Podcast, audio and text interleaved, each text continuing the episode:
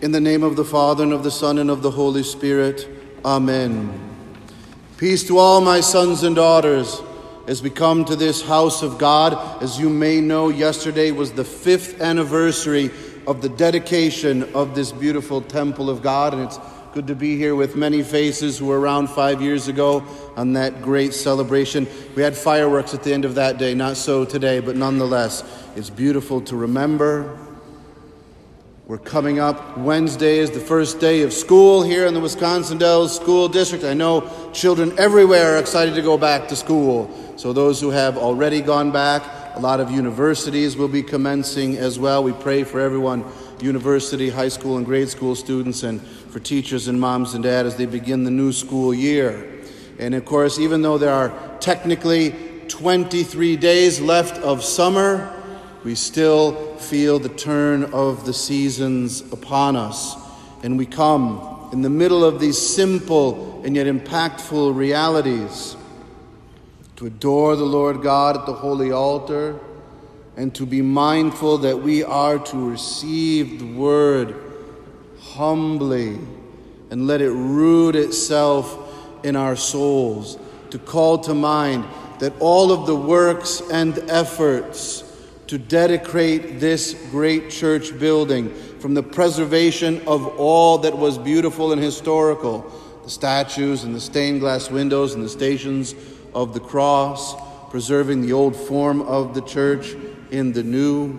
Is not simply an exercise in nostalgia or mere human tradition, but is to create a house of the living God where the children of God may come and adore at the altar, may be washed and humbly receive the word of God under the sanctification of their souls and receiving that grace might go out and in all ways, great and small, sanctify every aspect of their lives.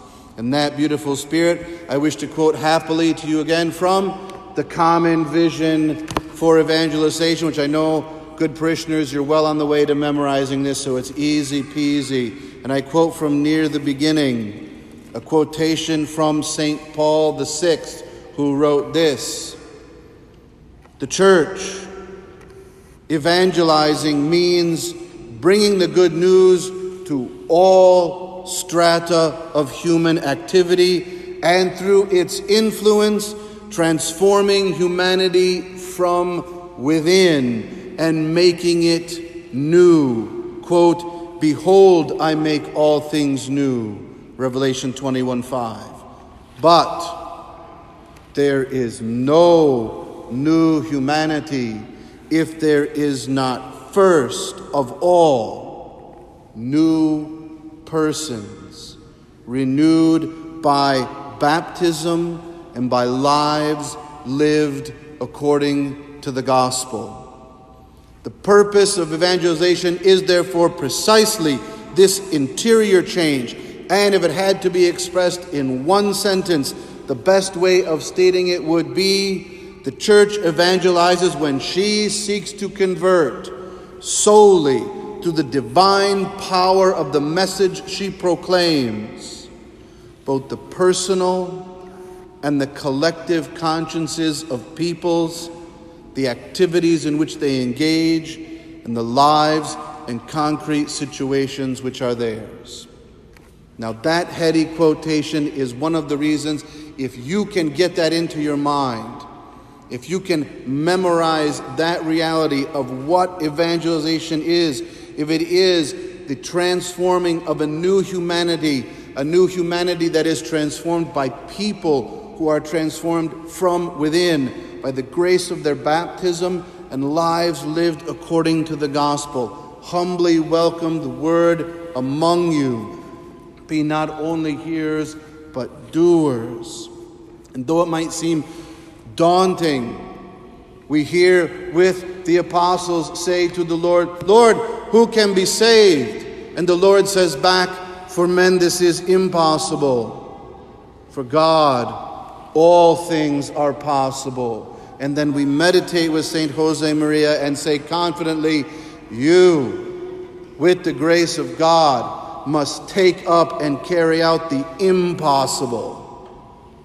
Because anybody what can do what is possible. And so we go and strive to sanctify our lives. We will come to this wooden altar rail because we know we must take up the wood of the cross daily and follow after him. And it is united to the wood of this altar that signifies that cross. And we will confess, though it is veiled by the altar clause, the sacrifice of Christ on the cross is made mighty in the resurrection from the stone cold tomb. And so, though you do not see the stone top of the altar, you confess that it is the resurrected Christ who died for you and lives, that in all of our own frailty and all of our own genius, whatever it is, great or small, we eat the flesh and drink the blood and have life and union and fire and power and go out to do our level best to conform our lives to His, to be renewed from the inside with the high goal of making a new humanity.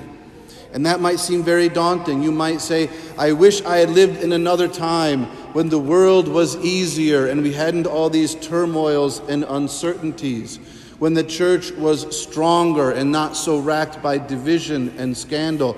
You may be tempted to say that, but in that temptation, you will confess with St. Joan of Arc I am not afraid, for God is with me. I was born for this.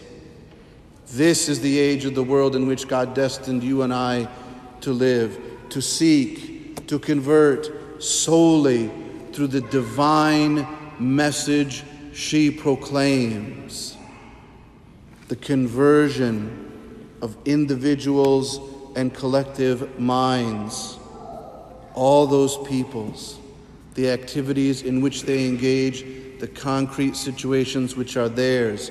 We go there happily.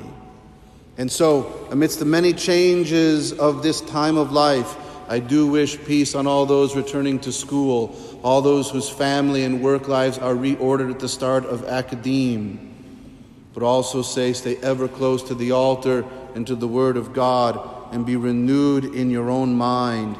Eat the flesh and drink the blood and live, and then conform our lives joyfully to the gospel and seek to proclaim solely through the divine power of the message of the death and resurrection of Jesus Christ and bring about a new humanity individually and collectively to people where they are and the activities they do. Let us go to Holy Mary, Mother of all the Church, that she will obtain for us many graces to peacefully witness to Christ. In the name of the Father, and of the Son, and of the Holy Spirit. Amen.